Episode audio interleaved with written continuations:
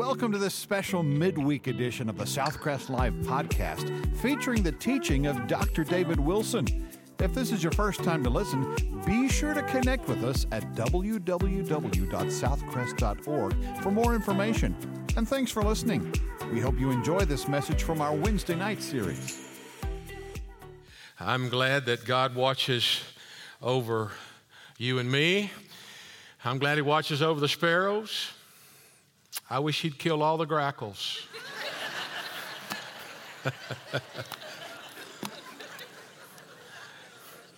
I guess He watches over them too, doesn't He? If you have your Bibles, open to Ephesians chapter 2.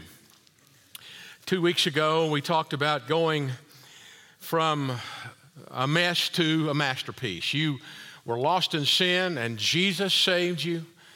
He's making something out of you, has already made something out of you. You have been saved, and by grace in verse 8 and 9, and we are his workmanship. in verse 11, he says, Therefore, after all he said, therefore, remember that you once Gentiles in the flesh, who were called uncircumcision by what is called the circumcision made in the flesh by hands, that at that time you were without Christ, being aliens from the commonwealth of Israel and strangers from the covenants of promise, having no hope and without God in the world. I want to tell you, verse 12 pretty much describes people without Jesus right there. verse 13, but now, in Christ Jesus, you who once were far off have been brought near by the blood of Christ. For he himself is our peace, who has made both one. Now, notice that phrase, who has made both one, and has broken down the middle wall of separation, having abolished in his flesh the enmity, that is, the law of commandments contained in ordinances so as to create in himself one new man from the two, thus making peace, that he might reconcile them both to God in one body through the cross, thereby putting to death the enmity. And he came and preached peace to you who were far off and to those who were near, for through him we both have access by one Spirit to the Father. Now, therefore, you are no longer strangers and foreigners, but fellow citizens with the saints and members of the household of God, having been built on the foundation of the apostles and prophets, Jesus Christ Himself being the chief cornerstone, in whom the whole building, being fitted together, grows into a holy temple in the Lord, in whom you also are being built together for a dwelling place of God in the Spirit. Let's pray. Lord, we ask you to help us remember that we used to be far off and you brought us close to you, that you have made us one. Help us also to remember that you have brought a oneness with all believers. In Jesus' name we pray. Amen. Dr. Eugene Bryce tells a, a sad story. I don't know if it's true or not. I think it is, actually. But anyway, he, he said he had returned to, a, to visit a church that he had once pastored, and he ran into Bill, who had been an elder and a leader in the church, but who wasn't around anymore. And the pastor asked Bill, What happened? You used to be there every time the doors were opened. Well, Pastor, said Bill, a, a difference of opinion arose in the church. Can you imagine that? a difference of opinion arose in the church, and some of us could not accept the final decision, and we established a church of our own. Is that where you worship now? asked the pastor. Bill said, No. We found that there too, the people were not faithful, and a small group of us began meeting in a rented hall at night. Has that proven to be satisfactory? He asked. No, I can't say that it has, Bill responded. Satan was active even in that fellowship. So my wife and I withdrew and began to worship on Sunday at home by ourselves. Well, did that bring peace to you? No, I'm afraid not. Even my wife began to develop ideas I was not comfortable with. So now she worships in the northeast corner of the living room, and I'm in the southwest corner of the living room. you know, as part of sinful human nature to build barriers that shut out other people. And we see a lot of division today, but it's nothing new. It's been going on since the beginning of time and sin. In the New Testament, one of the greatest barriers between believers was those that were free and those that were slaves. There were 60 million slaves in the Roman Empire. And so there were a lot of slaves coming to Christ, but there were also people who owned slaves coming to Jesus. And so there was friction there. There was friction between the Jews and the Gentiles. There were friction between men and women. Women were looked down on. They really were. They were just nothing really short of property in the eyes of the, a lot of people at that time. Christianity's done more to elevate women than any other group on earth. I mean, you can still look overseas, or, or, not just overseas, but you can look at other religions and see how women are still suppressed and put down. But that was a problem. The Greeks were proud of their culture. The Greeks looked down on anyone that wasn't a Greek. They, they supposed that just because they, you were not a Greek, you were a barbarian. You had no culture. And so disunity was everywhere. And then you have these people coming to Christ, and they've still got these backgrounds, and there's probably still some friction. And Paul begins to address that. He said, You've all been saved by faith. Even, even Jesus, in his intercessory prayer that's recorded in John 17, let me read three verses. Verse 11, Jesus, this is Jesus praying now. He's saying in verse 11, Now I am no longer in the world, but these are in the world, and I come to you. Holy Father, keep them through your name, whom you have given me, that they may be one as we are. And then down in verse 20, I do not pray for these alone, but also for those who will believe in me through their word. That's you and me. We believed through Jesus, through the words of all those that have passed it on down to us. And Jesus goes on to say that they all may be one as you, Father, are in me and I in you, that they also may be one in us that the world may believe that you sent me, and the glory which you gave me, I have given them that they may be one just as we are one. Three times in that short prayer, you find Jesus praying for believers to be one. because disunity among God's people has to be one of his greatest heart, heartaches. Also in verse 23 in John 17, it says that they may be perfected in unity. When your body does not function like it's supposed to as a, as a unit, as a whole, it creates problems. Well, when the body of Christ has pl- this unity, the Holy Spirit can't flow through it like, it's, like He's supposed to. Every person who trusts Christ Every person who trusts Christ is united with every other believer that trusts Christ. You may not like some of the other believers. You may have a different culture than some of the other believers. You may come from a different background than some of the other believers. But in Jesus, there are no walls. There are no classes, there are no castes, there are no races, there are no genders, there's no distinction of any sort. The passage focuses on spiritual oneness and who we are in Christ and where we came from. Doesn't mean we all think the same way. I still like different color than you do. I still don't like liver and you do.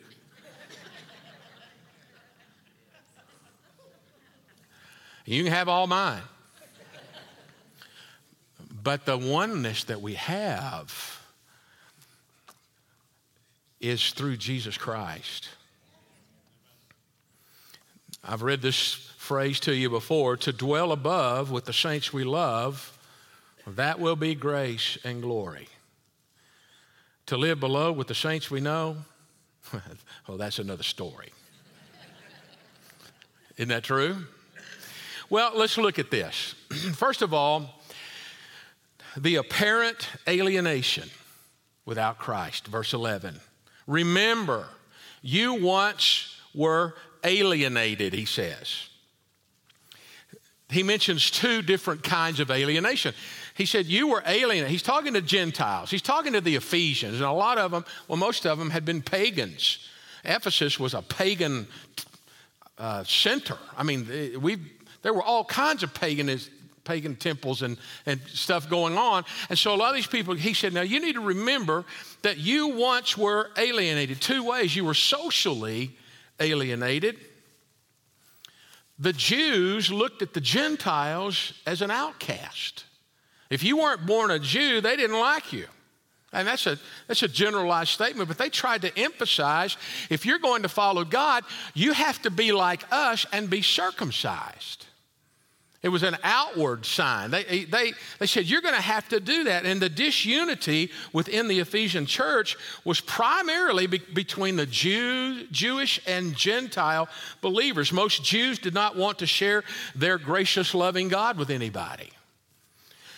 And they accepted their divine blessings, but not their divine mission. God never intended for salvation to be to the Jews only. He said, You're going to be my missionaries. You're going to be the ones that take it to the rest of the world. But they began to say, No, we don't want to share that. And so they had contempt for the Gentiles and was often uh, had a justification from a human standpoint because throughout history they suffered a lot of oppression and persecution from the Gentiles. And so they said, we don't have to like them because they have been so uh, oppressive to us. And instead of reflecting the gracious love and forgiveness of God who called them, they vented their own resentment and hatred back to the persecutors. Jonah is a good example. Jonah, God told to go to Nineveh and preach to the Ninevites. Jonah didn't want to go, so he wound up fishing. He was the bait. he caught a big one. Spit him out on the land. Jonah went to the Ninevites and preached, and thousands of them responded to God. Now, I want to tell you, if I'd been preaching and thousands of people responded to God, I'd be so happy you can't imagine. And Jonah was mad about it. You remember? He went off and sulked about it. I told you if I went and preached to the Ninevites, they would come to you, and I didn't want them to come to you. They don't deserve to come to you. That's sort of a loose paraphrase, but that's basically what he was saying to God. The Jews, like Jonah, wanted Gentiles to be judged. They didn't want to be forgiven. They don't deserve to be forgiven. And so some Jews believe God that God created the Gentiles. Some Jews actually believe that God created the Gentiles to be fuel for hell. That's what's going to keep the fires burning. Many believe that he loved Israel, hated every other nation, and consequently, some Jewish women refused to help a non Jewish woman give birth because to do so would make them responsible for bringing a despised Gentile into the world. And when a Jew entered Palestine, he would often shake the dust off his sandals and clothing in order not to contaminate the Holy Land with Gentile dust. Sounds like prejudice, doesn't it?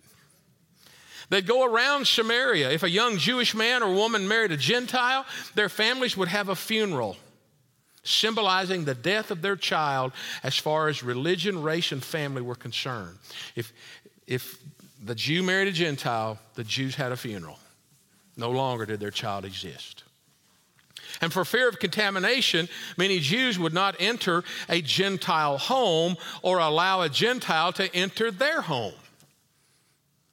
And so now, that very first word in verse 11, therefore, it goes back to all that's been said. He said, You once were lost, you were dead, and now you've been saved. You've been made alive in Jesus by grace. No one deserves grace, it's given. And so, therefore, refers back to verses 1 through 10, reminding them of what Christ had done for them and the eternal blessing. And nothing more inspires gratitude in a saved sinner than to look back from the pit from which they've come. Do, do you ever thought about where you would be if you didn't know Jesus? I mean, look where he brought us from. I mean, look how mean we are now and we're saved. Really? Can you imagine not being saved? Well, Paul emphasizes that circumcision had never been a mark of a personal relationship with God for Jews or anyone else. Groups should not be segregated by purely physical distinctions. I know there are cultural differences. We have a tendency to, to gather with people like us, but in God's kingdom, there are no distinctions for believers, for Christians. Do we have different responsibilities? Yes. I think men have different responsibilities than women. I do. I think they're equal in the sight of God. I think the responsibilities given them are different. I do. Can women do what men do? Yeah, probably better. That's a whole nother lesson. I actually heard that. Another kind of alienation was spiritual alienation. A much more important Gentile alienation was spiritual. Although there were, was no moral difference or, or difference between Jews and Gentiles as far as people go, there was a difference in God's dealing with them. When Christ came, the Jews were and still are his chosen people. But he intended for them to tell the world. But now think about it. When he talks about in verse 12, he's saying, Gentiles, you were without Christ. The ultimate judgment was for people, I mean, Holy God brings judgment for people within their sin. They're going to die with no hope, but we were separated from Christ. Christ came to the world, He came as a Jew to the Jewish people. Gentiles were outside that. We were also excluded from Christ. God made his chosen people into a theocracy, a nation of whom he himself was a kind and and, and he was the leader. He was the Lord. He gave the nation his special blessing, his special protection, and his love. He gave them covenants, the law, his priesthood, his sacrifices, gave him his promises and his guidance. Had the Gentiles accepted the true God, they too could have been a part of that blessed nation, but because they rejected God, they forfeited the national blessing that God intended, but they had no God blessed community like the Jewish people did. They also were strangers to the covenants of promise. The covenants were made with Israel. Gentiles were outside that. They, having, they had no hope. True hope is based only on the promises of God. True hope is not based on what we do, it's on, based on the promises of God. And the Gentiles had no promises given to them. They were given to Israel. They also were without God in the world. The problem was not that they had no gods, they had a lot of little g pagan idol gods, but they did not have the true God. And, and Paul, he's writing to them, he's saying, God's purpose in calling the Jews as his people was to send them as missionaries to the Gentiles. The Jews were given all of this and the responsibility to take it to the Gentiles. He said, As a Gentile, you were without all of that. But apart from Christ, there is no hope. But now he's saying that now there's a unity and a oneness because of Jesus. So let me impress you with my vocabulary. Notice the amazing amalgamation through the cross. You don't even know what amalgamation means, do you? Fusion, bringing together connection. Verse 13, he says, But now, but now in Christ, Jesus, you who were once far off, you have been brought near by the blood of Christ. I want you to notice several things about this fusion or this bringing together. First of all, the barriers have been removed. Verse 14 says, For he himself is our peace, who has made both one, both one. Gentiles and Jews, both one, having broken down the middle wall of separation. That term far off in verse 13 was a common Jewish term used to describe Gentiles who were far off from the true God. They're not even where close. And Jews, on the other hand, considered themselves and their converts to be brought near to God by the blood of Christ. But God broke down the barriers. Now, think of all the barriers that were broken down when Jesus died on the cross. And of course, we know he was resurrected also. The barrier in the temple. There were, the court of the Gentiles was separated from the temple by a wall or a barrier. And on this barrier was an inscription. Here was the inscription Let no one of another nation come within the fence and barrier around the holy place. Whoever will be taken doing so will himself be responsible for the fact that his death will ensue. In other words, you come around that wall or over that wall, you're going to be killed. That's the way they looked at the Gentiles the barrier in the temple forming a dividing wall between the Jews and the Gentiles. There was also the barrier of the law. You see, another dividing was between Jews and Gentiles, the law of requirements. The moral emphasis of the law was de emphasized. God gave the law to show us our sin. But they de emphasized that and put the ceremonial emphasis on it, keeping the rules and regulations, and then they began to add to it. And so instead of taking the law to show them how separated they were from God, they looked at it as something that you can now do to get to God. And if you Gentiles don't do this, you've got no chance. And so there was the barrier of the law. A lot of that's still around today. God did not do away with the moral law because it reflects his nature, but the ceremonial laws that were once given are no longer in effect. We don't have a Holy of Holies. High priest does not go into the Holy of Holies to sprinkle blood on the mercy seat on the Day of Atonement because the curtain in front of the Holy of Holies, which probably was about three feet thick, was torn from top to bottom when Jesus died, signifying God removed that barrier. And our high priest is seated at the right hand of God, making intercession for us. So we come through Jesus, not any local priest all those barriers were removed. All of that stuff, all those ceremonial laws were removed. There seems to be a lot of emphasis today to go back to a lot of those laws. All you got to do is read the book of Galatians, and you're going to see how legalism just does not mix with grace.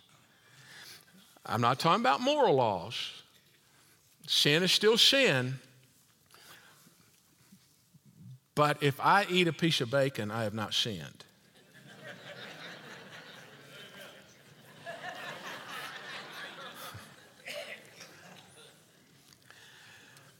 well, you see the barriers removed, but now notice the benefits that you have received.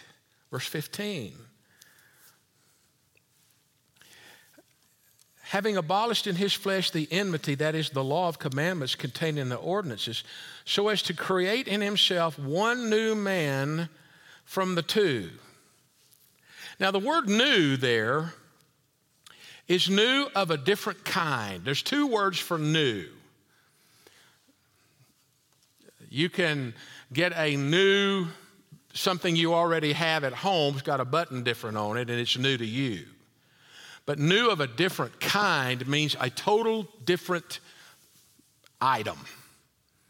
And so when Jesus comes into our life, He doesn't just warm us up and say, You're now forgiven to be the same person. He makes you new.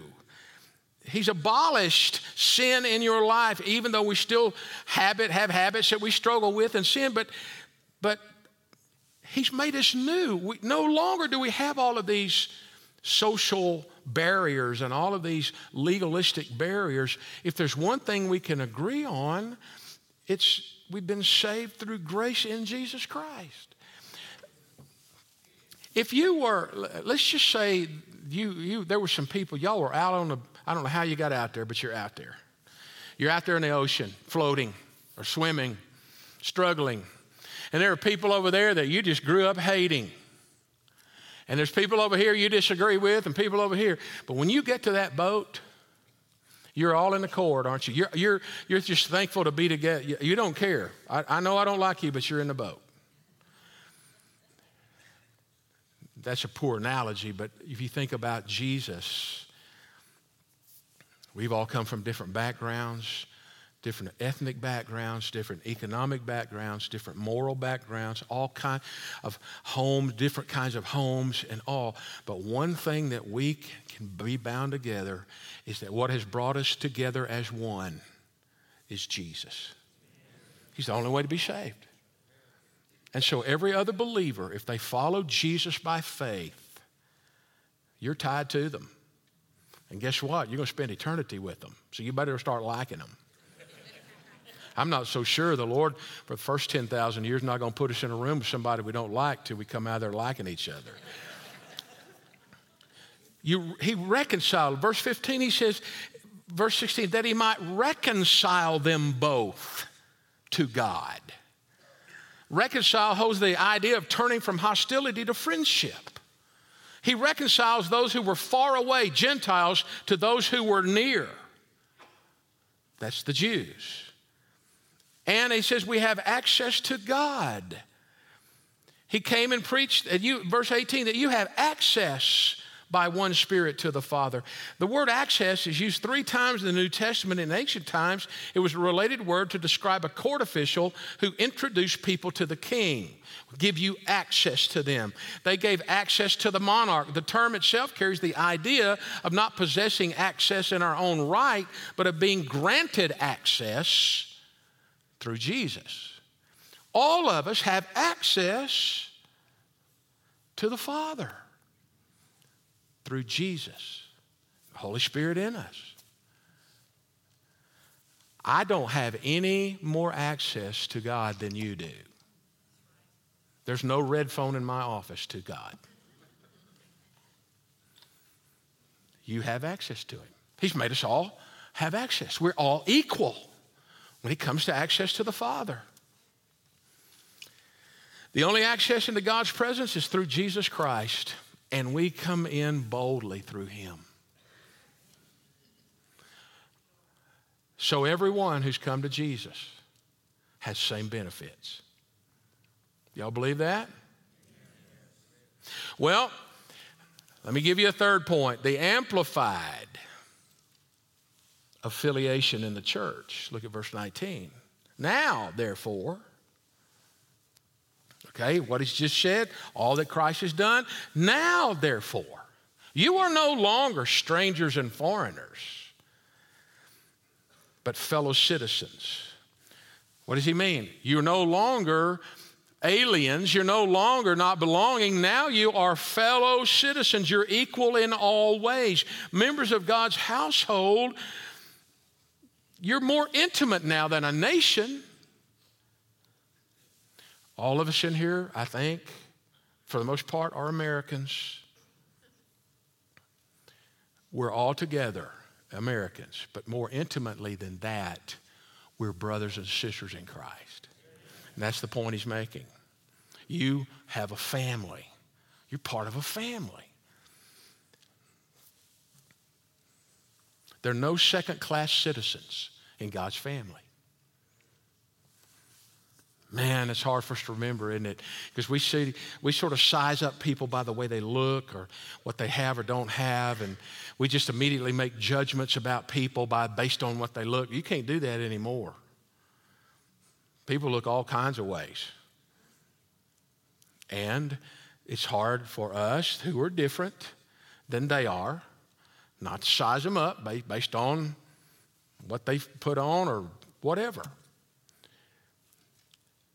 So, this affiliation, he says, two things are going to happen. You're going to be growing in harmony. No longer are you separated. A teenager, an ingenious teenager, got tired of reading bedtime stories to his little sister. So he thought, you know what? I'm going to record several of her favorite books or stories on tape.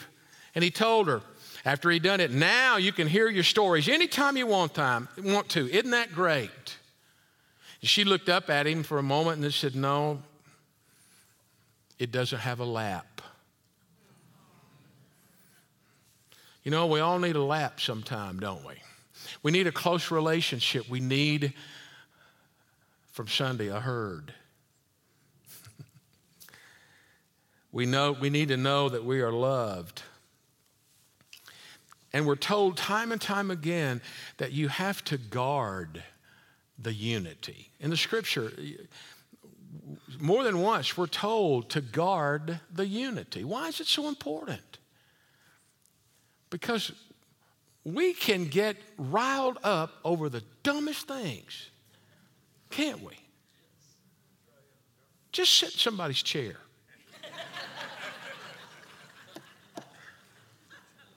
You'll find out. I read about a church in Kansas. True story. It seems that in this church, the piano was on the eastern side of the sanctuary, the east side. And for some unknown reason, a group of church members were convinced that if the piano would be more strategically placed, if it were on the western side of the sanctuary, people could hear it better. After several months of debate within the church, the Western Party decided to take matter into their own hands. So late one Saturday night, several of them entered the church and moved the piano. The next morning, those who wanted the piano on the eastern side were understandably upset, but could not do anything without making a scene. The next week, several members showed up early Saturday evening to move the piano back to the east side. Each week after that, the piano was moved several times on Sunday and early Sunday morning, several times on Saturday and early on Sunday morning. Eventually, the stress of wondering who was going to move it and when became too it, and when became too great and the church split. And even to this day, the members of the east and west sides refuse to speak to each other.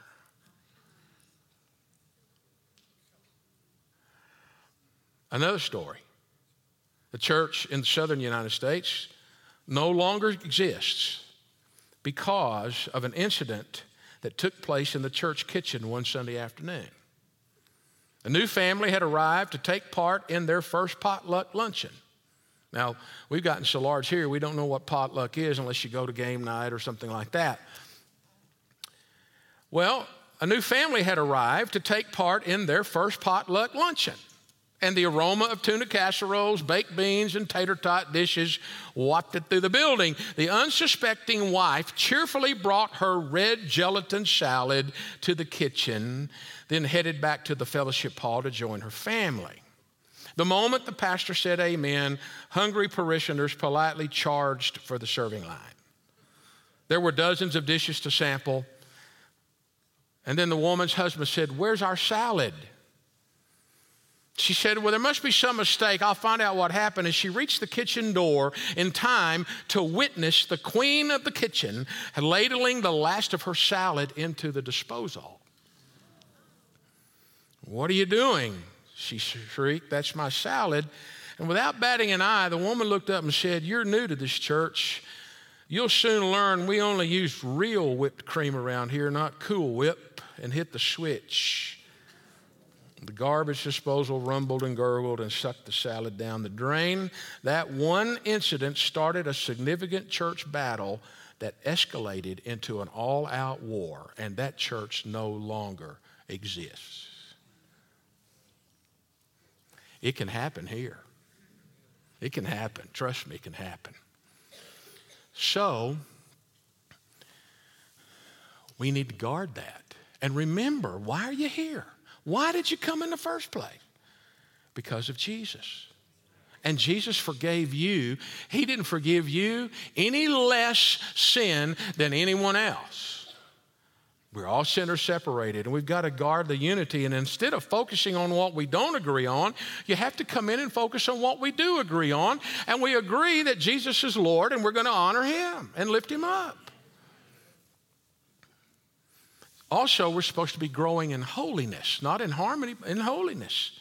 The foundation, it says in verse 21, in whom the whole building being fitted together grows into a holy temple in the Lord in whom you also are being built together for a dwelling place of God in the Spirit. The foundation of the apostles refers to the divine revelation given to them the cornerstone is Jesus Christ. The cornerstone was the major structural part of an ancient building. It had to be strong enough to support what was built on it, it had to be precisely laid. We don't do that kind of building anymore, but in those days, that cornerstone was of utmost importance. The cornerstone was the support, the orienter, the unifier of the entire building. And so, it had to be just right. And that's what Jesus Christ is to the church. He is the head of the church. He is the one that is to be lifted up. He is the one that draws all people to Him. And we don't ever forget that. Now, that term fitted together, you're being built together, fitted together in verse 22 refers to carefully joining every component of a piece of furniture or a wall or a building or any other structure. Every part is precisely cut to fit snugly, strongly, and beautifully with every other part. And the unity of the church does not come from our organization, it does not come from our style of worship, it doesn't come from our denominational name. It comes from Jesus Christ the Holy Spirit that lives in us. And you might as well learn now, if you haven't, not everybody else is like you. But that doesn't make it wrong. The thing that distresses me today is that if you disagree with somebody, then they start calling you names today. Not, in, not necessarily here, but when we become organized, organized around Jesus Christ, we're going to be an army for God's kingdom. And we are. I'm thankful that we don't have any major strife going on. But I don't even know of any minor strife other than somebody might be mad at the music or mad at the seat they're in or whatever. And, you know, for that matter, there's always going to be a few goats among us. there are. I'll let you decide who they are. Let me close with this illustration. I'll close with this. A business meeting was held in the toolbox. Mr. Hammer presided because he was sort of the biggest and the strongest. He called the meeting to order. Mr. Saw stood up and said, I think we ought to get rid of Mr. Hammer because he's always knocking people and making so much noise. Mr. Plane stood up and said, If you get rid of Mr. Hammer, you got to get rid of Mr. Saw because Mr. Saw is always cutting people down. Mr. Ruler stood up and said, If you get rid of Mr. Saw, you have to get rid of Mr. Plane because Mr. Plane only does surface work. He is so superficial. Mr. Sandpaper stood up and said, Well, if you get rid of Mr. Plane, you've got to get rid of Mr. Ruler because Mr. Ruler is always measuring himself by other people and he always thinks he's right. Someone stood up and said, Well, if you get rid of Mr. Ruler, you got to get rid of Mr. Sandpaper because a rougher guy you've never met, he's always rubbing people the wrong way. so they just continued to argue and fuss and fight about who was the most important until the carpenter of Nazareth walked in and picked up those tools and built a pulpit from which the whole gospel could be preached to the whole world. And when those tools found out what they could become in the hands of the master carpenter, they decided they would quit fussing and fighting and just surrender to the use of the master carpenter. And that's what you and I need to do. We're all different. We are, aren't we? and God can take, you read in 1 Corinthians chapter 1, God can take, the, the world thinks that we're the most strange people, but He can take all of us and He can use us and He gets the glory for it. So, we once were outcasts. And anyone else who's outside the realm of God, when they profess their faith in Jesus, they become one with us because we're all one in Jesus. Let's pray. God, thank you that you've put us all together. I'm so thankful to be part of this group. And sure, sometimes we get on each other's last nerve. But Lord, help us to remember that what really matters is that you have saved us by grace, that you're the only way to heaven, and that other people can be saved also. And when they come and give their lives to Christ, help us to welcome them into the unity of fellowship of believers. Help us to put down all of our prejudices, whatever they may be, and they come in many forms. And to remember that we're part of an eternal family. And the thing that matters the most is that we are sinners that have been saved by your grace. And it's in Jesus' name, who has saved us by that grace, that we pray. And all God's people said, Amen. Thank you. Thanks for listening to this installment of the Southcrest Wednesday Night Series featuring Senior Pastor David Wilson. Remember, you can also live stream our Sunday and Wednesday services. Go to southcrestlive.tv for more details or to southcrest.org to learn more about Southcrest Baptist Church. And thanks for listening.